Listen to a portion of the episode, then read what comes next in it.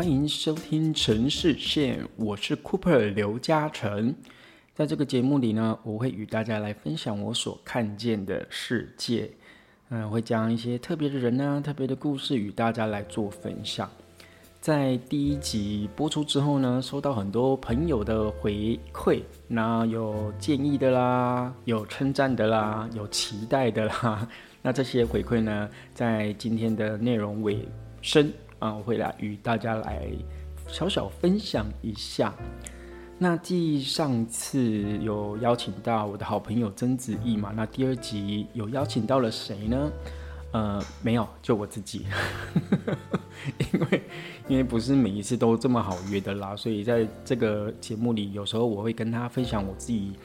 诶觉得不错的故事啊，或者是特别想要跟大家分享的内容。那有时候就会邀请来宾来聊一些别人的故事，这样子。那在第二集嗯录制之前呢，也在想着，嗯，第二集要来跟大家分享什么呢？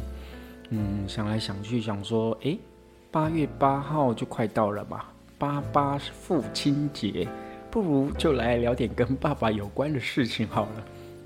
嗯，正好因为我这半年多啊，跟我爸可以说是非常非常密切的相处，所以呢。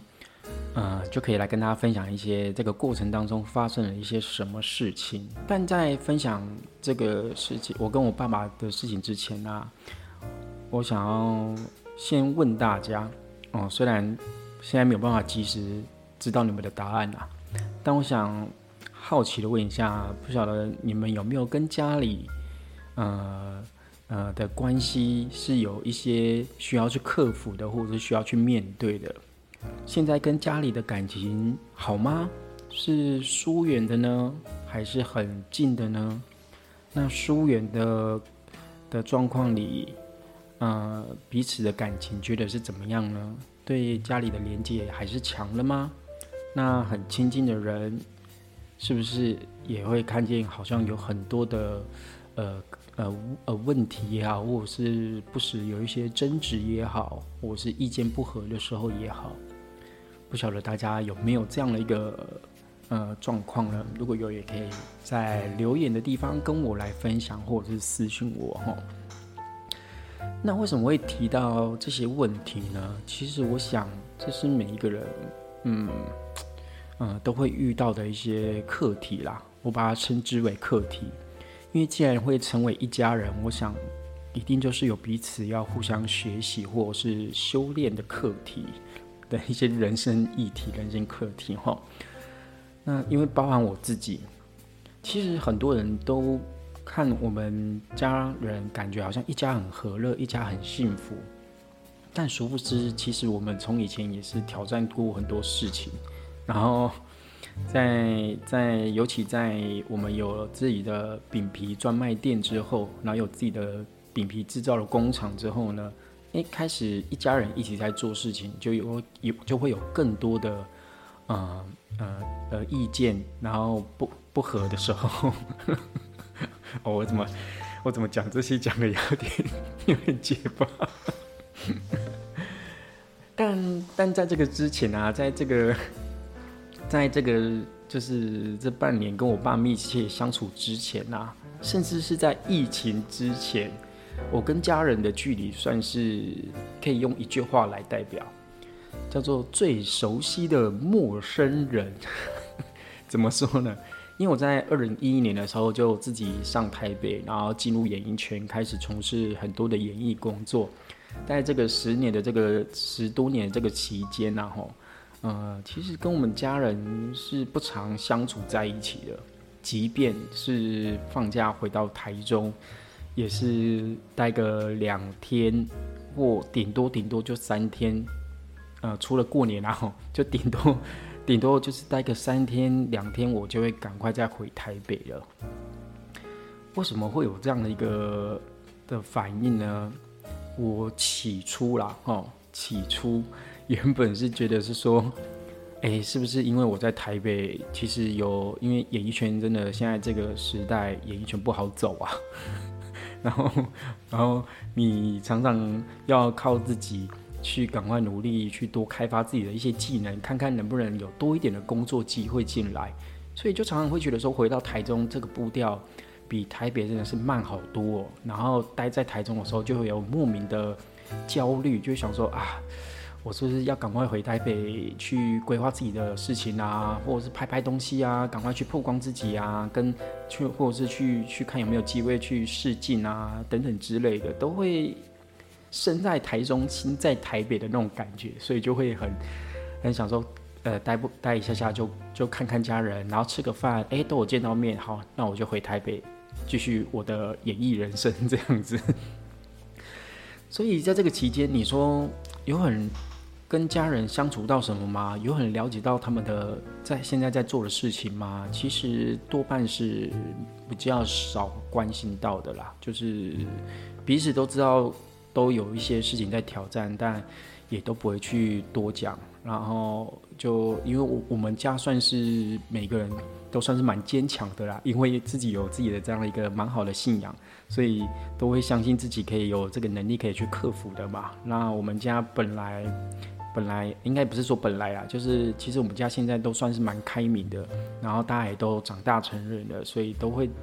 都可以自己去处理跟解决自己的问题嘛。所以在于比较不开心的事情啊，或者是难过的事情啊，或者是在挑战的事情啊，就会比较少去跟家人聊。那也因为这样子啊，我就常常在台北也会看到我们家人自己出去玩的的画面的时候，我就觉得哦。这每一次这个照片里面就是少了我啊，在台北的时候就会觉得啊很孤单，或尤其是自己住在租处的时候，就会特别觉得啊，啥就是什么寂寞啦，就会觉得特别的寂寞。然后有些不太清楚家人到底都在忙些什么，所以就是就会觉得是最熟悉的一个陌生人。嗯，谈到这里，我觉得。也可以顺便再聊聊一下我们家的为什么，就是为什么会可以有这样比较开明、开朗，或者是大家自己可以去独立面对很多困境的这样的一个能力吧？我觉得这是一个能力，因为我们从小啊，家里就是负债两千多万啊，因为爸爸在我小时候可能还没有记忆那么深刻的时候，就因为一些事情。呃呃，比较不是非法的事情啊，就是比较算是被朋友陷害，或是啊，因为某些状况啊，反正我也搞不清楚，反正就是负债两千万，两千多万。那所以我们从小的日子就是过得很辛苦，因为我们爸妈又是开早餐店，从以前在路边摊这个发财车卖锅贴、水煎包，这样慢慢卖卖到自己有一个早餐店。所以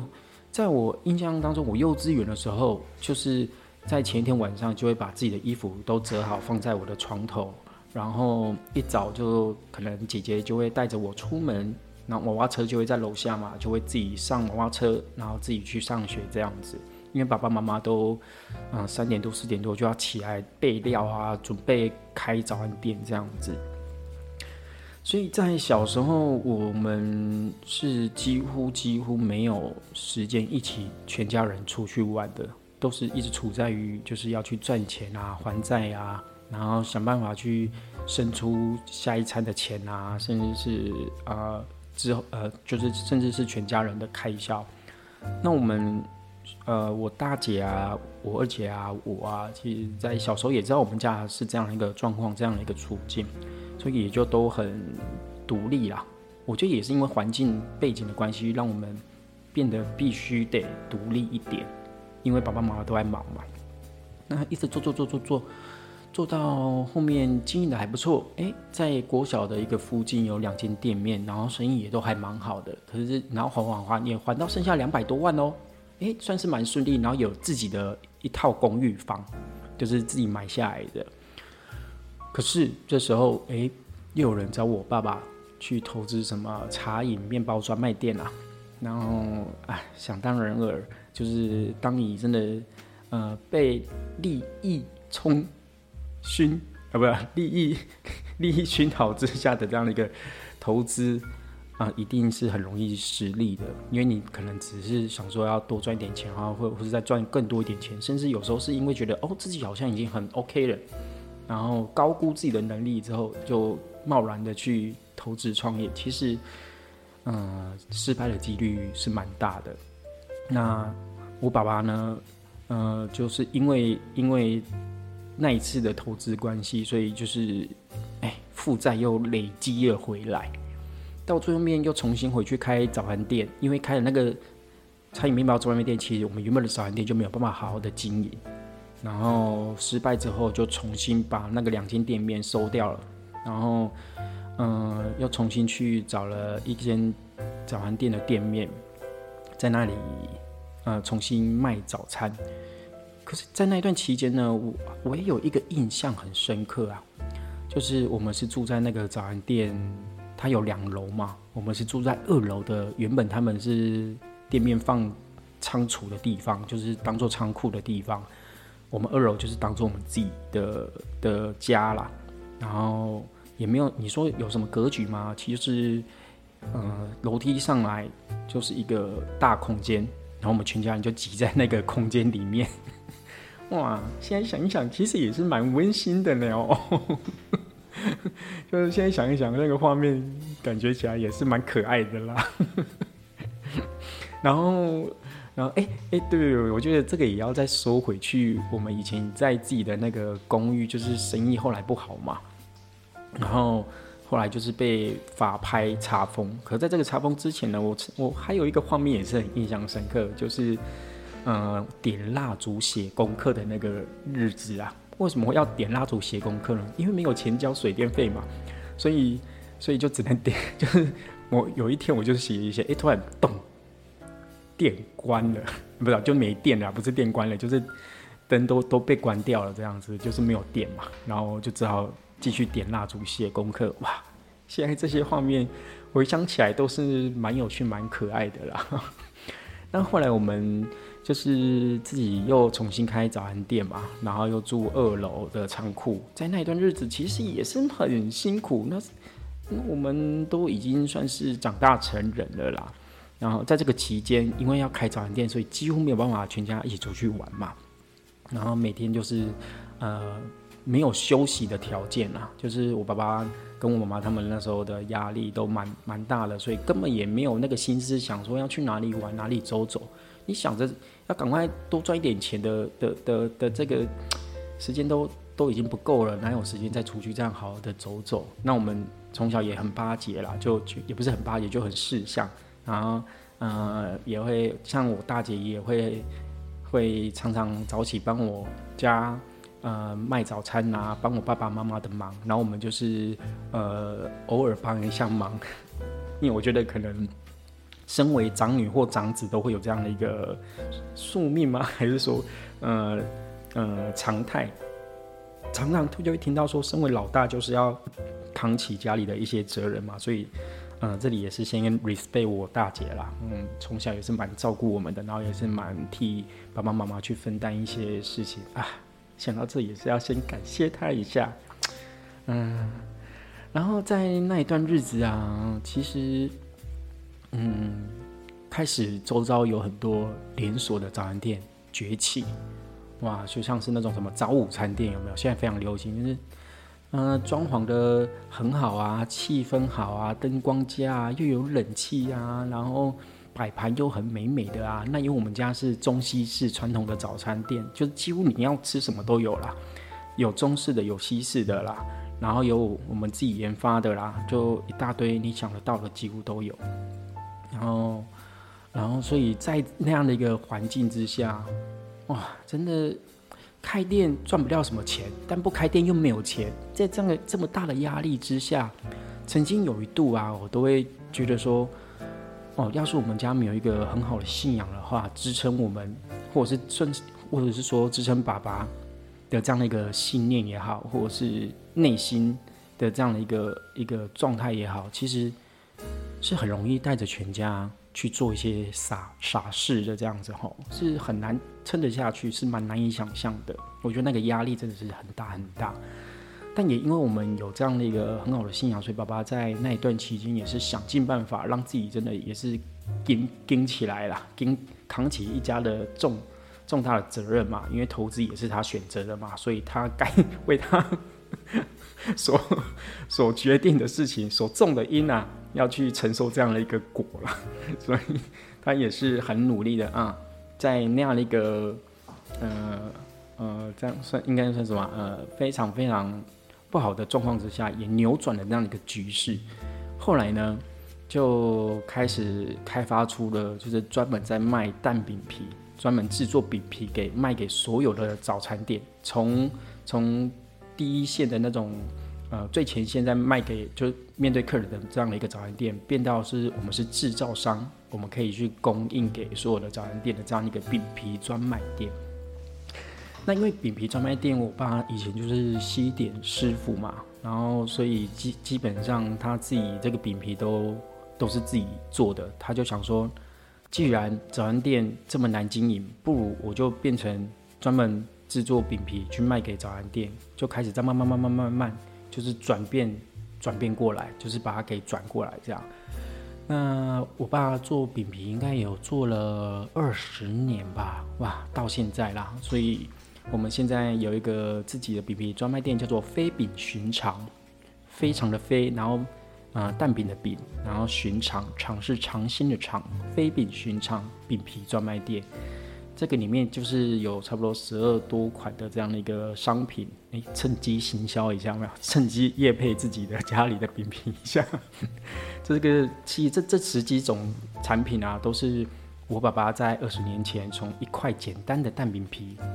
一张可能一两两一一点多块两块的这样一个单饼皮，慢慢慢慢慢慢慢做到现在有的这样的一个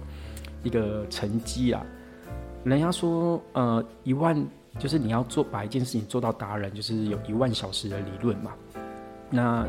我稍微算了一下，简单算一下，可能一年，啊，我们算三百天就好了。然后一天差不多他都做十个小时，然后，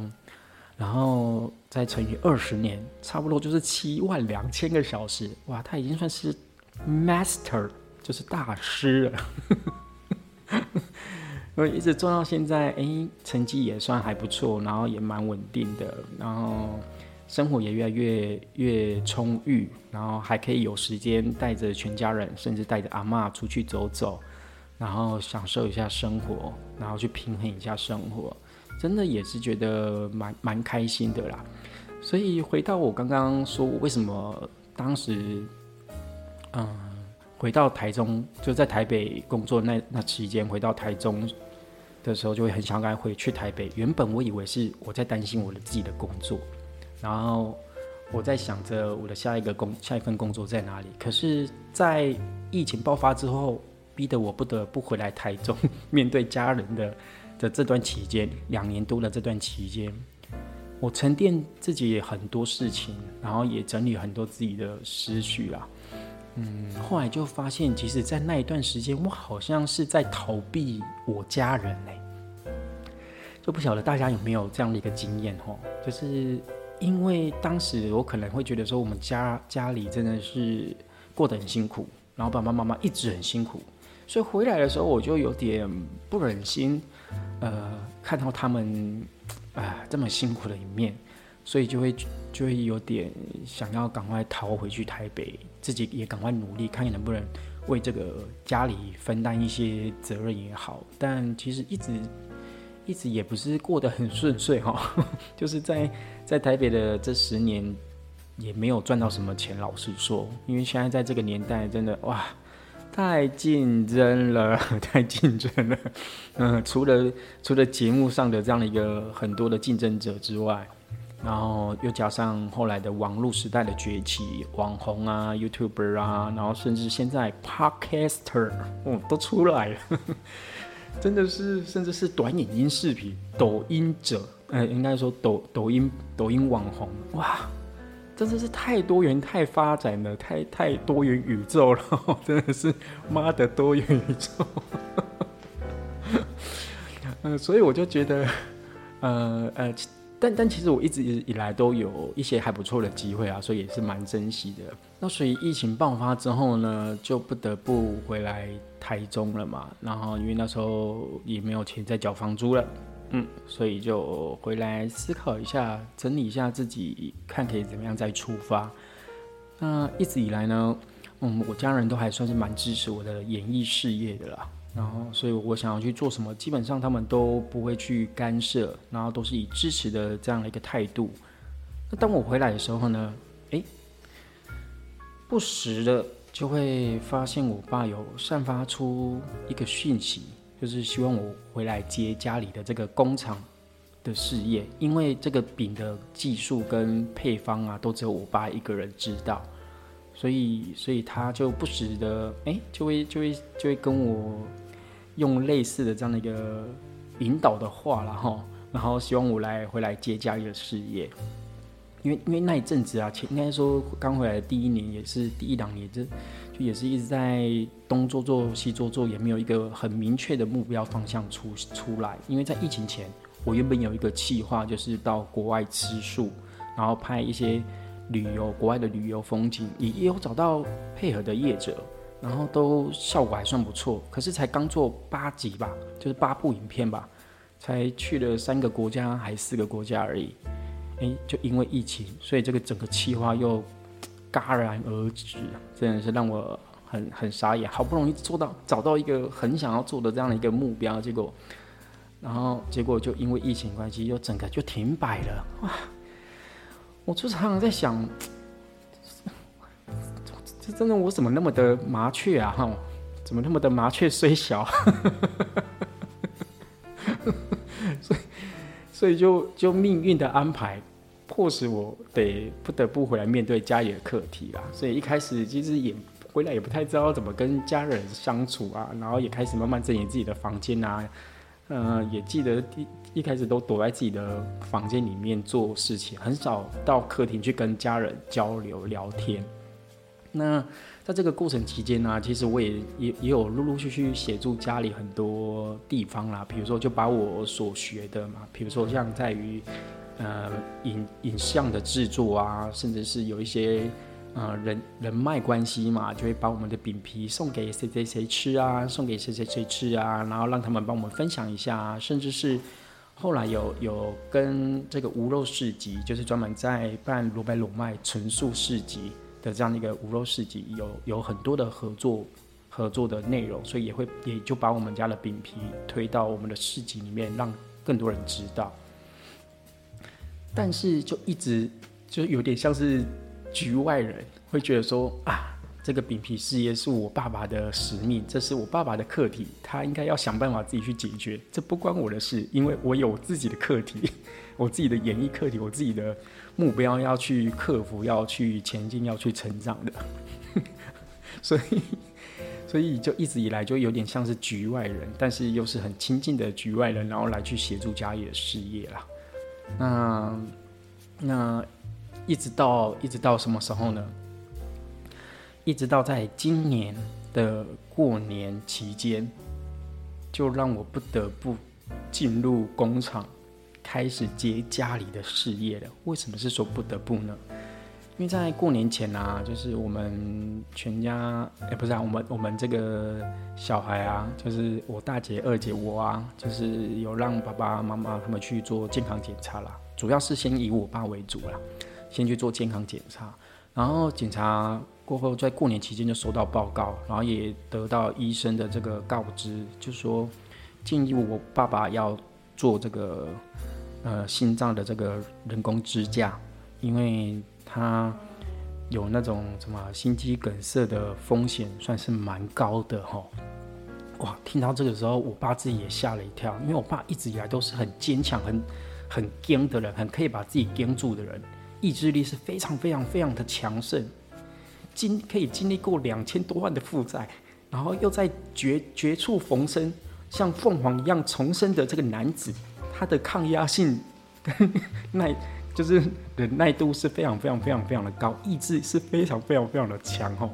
在这时候，他听到医生讲的这个报告的时候，他自己也有吓到了，就就第一次看到，好像他真的有点急了，有点慌了哈。然后就也很担心，说假设他万一真的，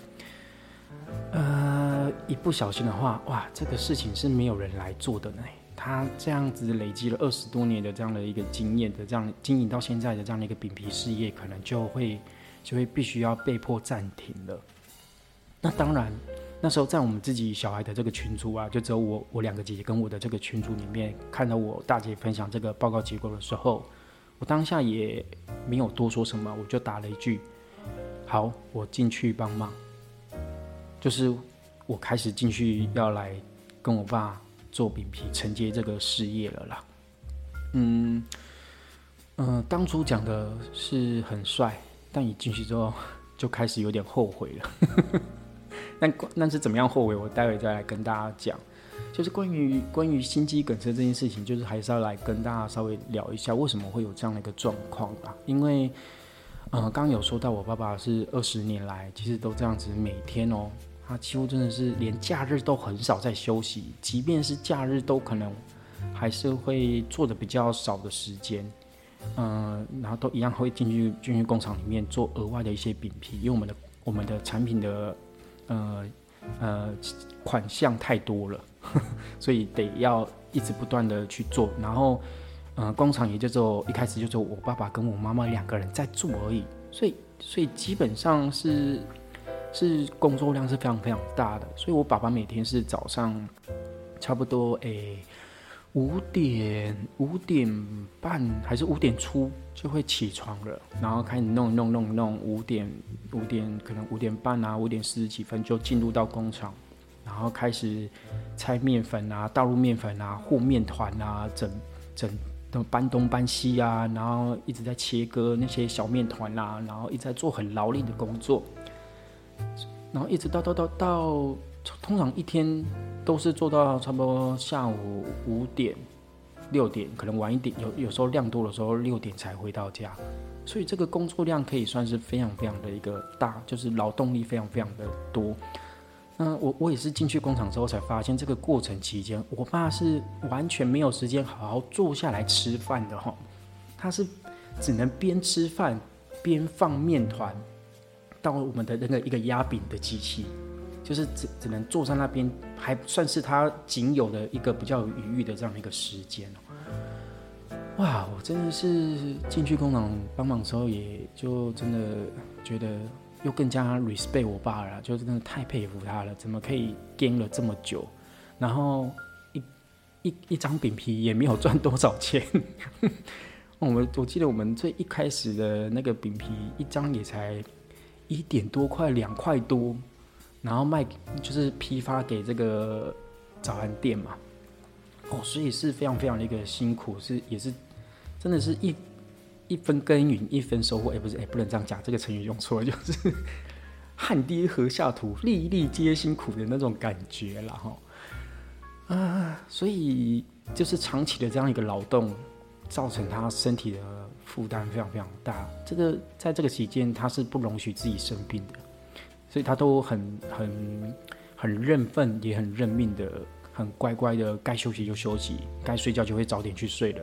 啊，算是也是蛮有智慧的，不会太太让自己去又再去透过什么去玩乐啊，去什么的来去解，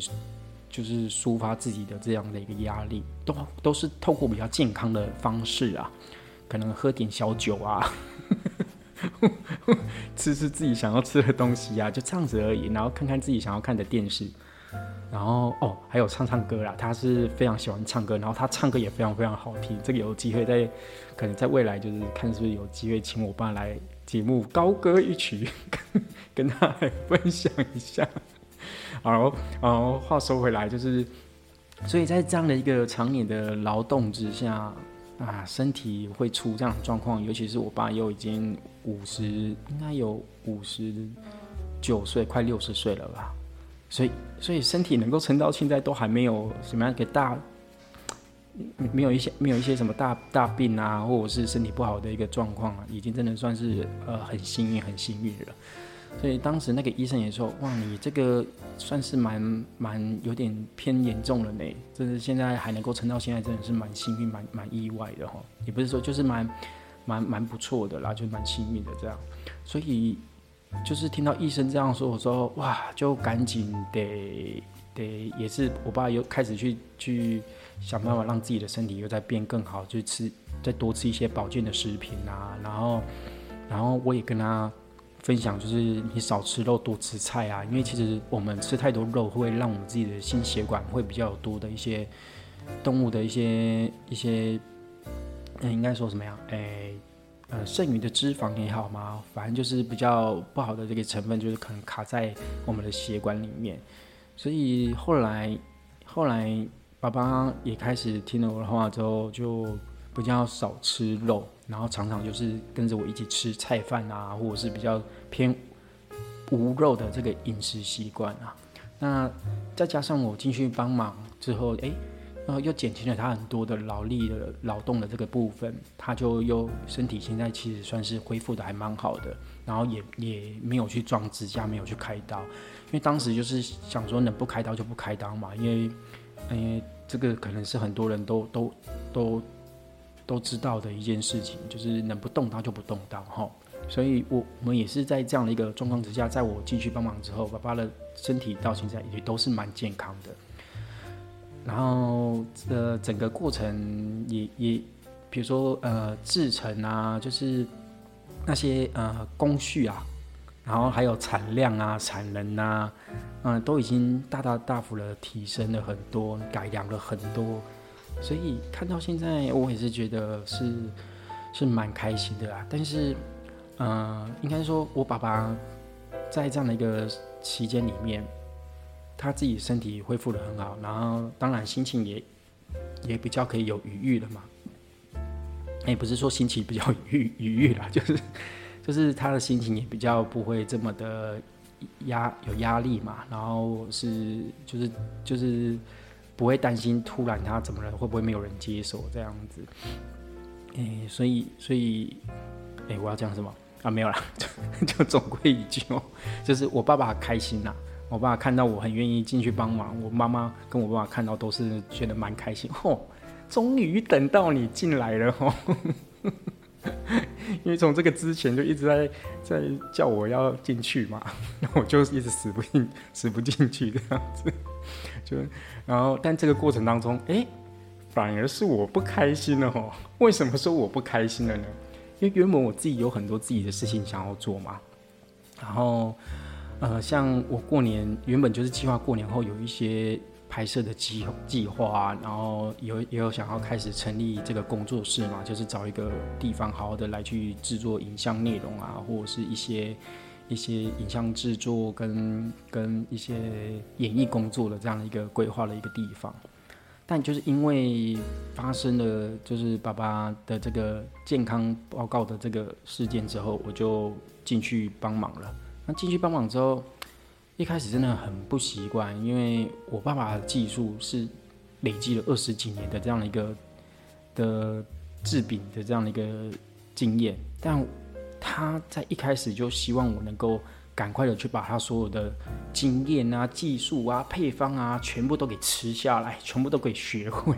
所以对我是。真的是很百般的要求啦，然后要求再要求，然后每天都会说，哎，你这个也可以再怎么样做更好啊。然后我跟你讲，你这个面团再缩紧一点啊，啊，不要缩紧，不要不要缩到这个面筋就是被被你拉断了啊。然后要怎么样敲那个面团啊？就是倒水下去的时候要怎么倒啊？啊，你温度要控制在在在什么地方啊？然后可能可能前一天前一天是跟我说 A A 的制作方式，结果。隔就是隔天再去的时候，他又会再做一些微调，比如说温度要再上升那个零点几度啊，然后可能时间再多个三十秒啊，哇，真的是朝夕令改呢，真的是，我真的快被他搞疯了。我已经算是学习能力很快的人哦，可是，在这样的一个一个模式之下，我也是真的内心该该叫啊，就是该该叫啊。那那偏偏呢，我爸跟我呢都是处女座，哇。这个处女座哈，一起做事起来就会有很多坚持自己的意见的地方。因为其实我看到我爸爸的制作过程啊，你总会觉得说，哦，有些做的方式怎么那么的执着了呢？因为怎么会这么的不聪明呢？等等之类的。因为可能自己也有一些经工作的经验了嘛，所以就常常会跟他在那里交流啦，或者是交锋啦。但其实我们都已经算是。很很和平啊，只是说自己会有时候做的心情会有点情绪会不愉快这样子。那在这个过程当中，为什么会有一直不断有这些状况出现？除了是可能我还没有掌握到真的呃很稳定的技巧之外，然后其实我爸也是这二十几年来一直到现在哦，每天他都会一直在研究他的饼皮可以怎么样更稳定的输出，然后可以不要这么的呃，可以把不良率的的这个降再再降低一点，因为有时候有一些饼皮压完之后会破皮啊，就是会破洞啊，就然后就是弹性不够好啊。口感又不佳啊，味道是不是可以再再多多变得好一点？哇，他真的是这一点我也是蛮佩服他嘞，就是每天都在求进步，每天都在求进步，即便就是我都觉得说啊啊那点厚啦啦啊做手工的东西，手工的饼皮难免就是会有一些破洞的嘛，你干嘛计较这么多嘞？然后但是他就是会希望能够做到都能够不破的这样的一个地步。哇，这个也是真的是把我逼死了哈，但是。到现在，我我确实，其实我现在就已经很很很有余裕了，然后也都已经很习惯了，每天也都是早上，呃五点四十五分闹钟都响了，然后弄一弄，六点就进到工厂，或者是六点多一点就进到工厂，然后开始忙碌一整天这样子，然后忙到。呃，前面的时候是忙到下午三点半左右，哦，回到家真的就已经没有体力跟精力再去想我自己真正想要做的影影像的事业啊，或者演艺的事业的事情了，完全没有这个心思跟精力啊。然后一直到现在，哎，比较好一点了，我现在可能可以做到，呃，中午十二点我就可以离开，因为后面人手也进来了嘛，也有陆陆续续补进一些员工。因为后面我们经过跟我爸这样的一个交流之下，我们的制作过程都是改良到。不是用他老师傅的经验去做而已，而是真的慢慢建立很多的 SOP。那真的也是也蛮开心的，因为我进去之后，我爸也会因为要让我好做，或者是，诶，也在想，也会有时候会听听取我的一些一些做的一些想法、感受、经验，然后他会再去做调整。诶，通常这样的一个交流之下，真的是互相在成长了。然后我爸也因为因为我们这样一个互相。的交流之下，真的我们的 SOP 慢慢被制定出来了，然后饼皮真的是更加的稳定了。然后原本有蛋酥跟奶酥的这个饼皮，后面也改成全素的饼皮。这个这个这个这个简单来分享一下，就是因为我自己本身是无肉无肉的这样的一个饮食习惯嘛，所以我有认识了很多是 vegan 的朋友。他们是无奶无蛋，不吃奶不吃蛋的，连五星都不吃的。那其实我常他们会常常分享很多好吃的东西给我，但当时我就觉得说啊，我们家的饼皮都没有办法分享给他们，所以就有一个一念，就是很想要爸爸也能够做出一个所所有人都能够吃的饼皮这样子。那在前阵子发生蛋荒的这个新闻之后，我爸爸也就把蛋的成分，就是想说尝试着拿掉看看，诶，结果拿掉之后发现调整一下，诶，味道也是也是有。一样好吃，所以就想说，哎，就干脆不要不要蛋。所以去掉蛋之后呢，我们整个的制作过程又更加的简单，然后不用不用把很多东西冰在冰箱这样子哈。这是简单的分享一下。那这个过程当中啊，嗯，虽然到现在是很稳定，但但其实在过程是蛮很多时候是真的蛮蛮不开心的，甚至做一做做一做会对面团生气哦，然后揍面团。然后心里一直在骂一些，这不是我想要做的啊，这就不是我的啊，我的人生怎么会跑来做这个啦？原本就是啊，风风光光的主持人啊，风风光光的节目的艺人啊，然后里面穿帅帅的啊，头发抓的帅帅的，啊我怎么会在这边做这个饼皮啊？啊，真的是哦，很多怨言啊，心里很多怨言。但后来我怎么样去调整自己的一个一个这样一个心态啦？就是真的，在某一天在早晨，在骑车到工厂这段路上，然后早早上就是天微微亮嘛，然后慢慢的太阳升起。我骑骑的这个过程当中，其实是在沉淀自，嗯，每天的这个早上在工厂这段期间，都是我自己在沉淀跟准备开机的这样的一个时光啦。然后看着太阳慢慢升起，其实常常会觉得哇，好有希望感哦，然后就会。不断的鼓舞自己，然后不断的去思考我要怎么样重新来面对的这样的一个工作，我要再重新改变我的什么样的一个心态。那那有一天我就觉得说，既然这是我不得，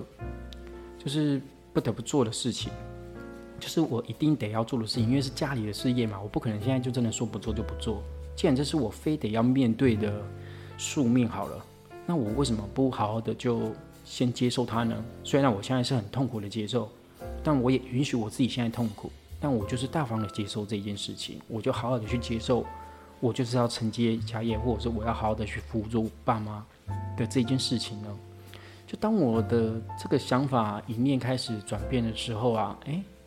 很多事情就更不会纠结了，然后就会在做的过程当中去找自己的乐趣啊，就听听 podcast 啊，或者是，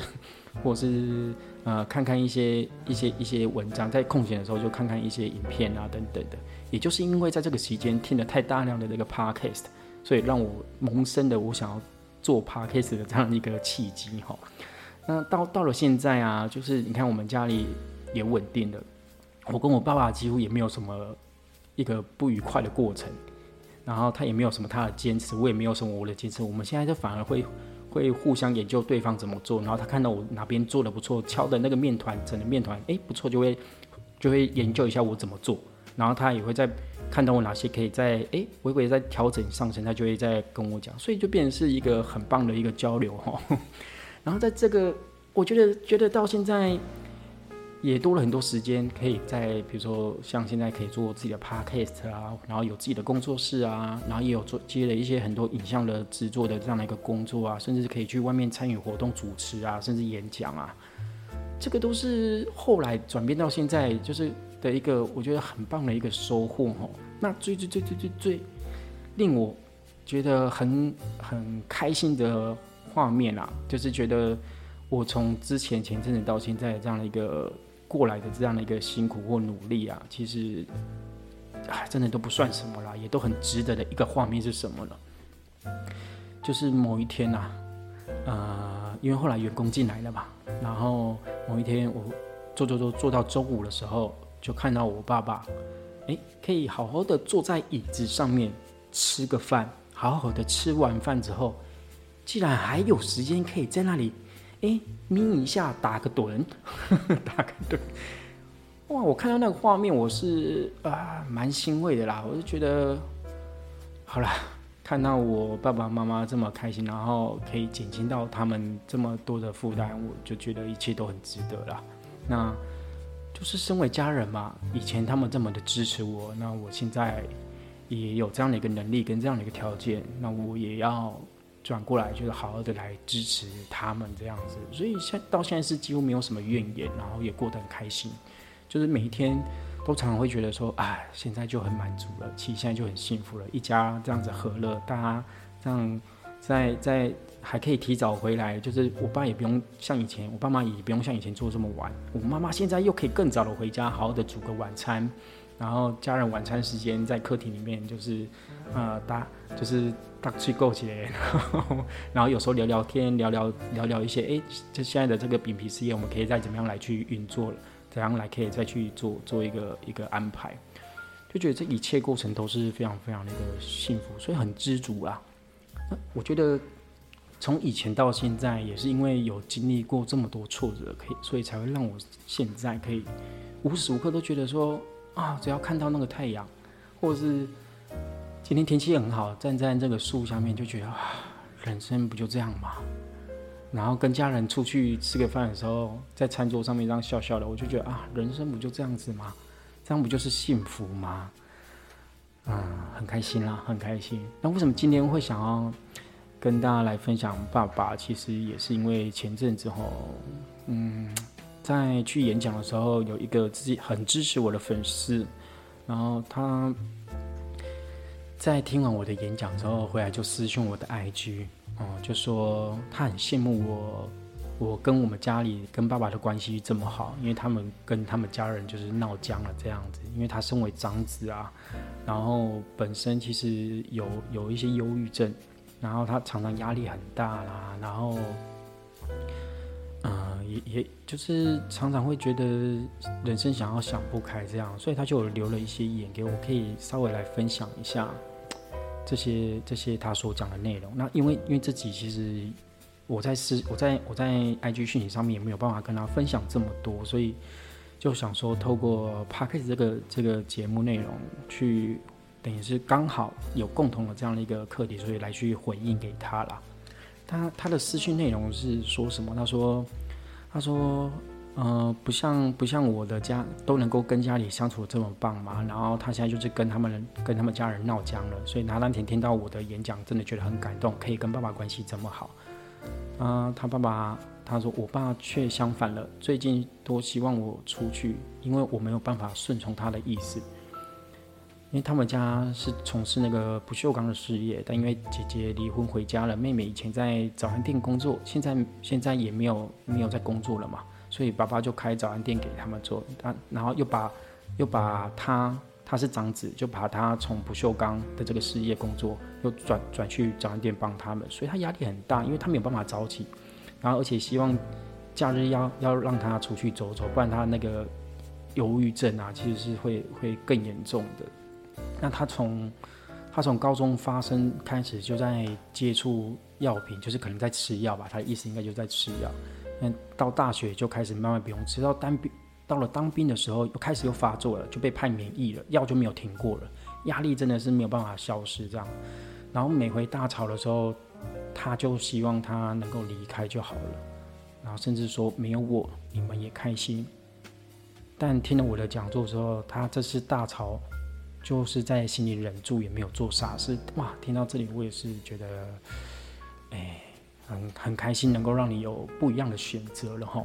那最后面在七月二十八号的时候，他又拍了一张他自己手写的信给我，他就说这几周过了许久，还是一样一直想，为何我还活着，真的很痛苦。我真的想不通为什么一件事情要延续下去，以前都不会发生的事情，现在一直发生。如果我说了也不可能改变了，我还是家的人吗？我错在哪？我都一直安静待着。为何一定要把我换位置？如果我踏出家门，应该就没有我会继续活着了。因为改观了这一切，根本不是我，根本不是要我在这家庭了。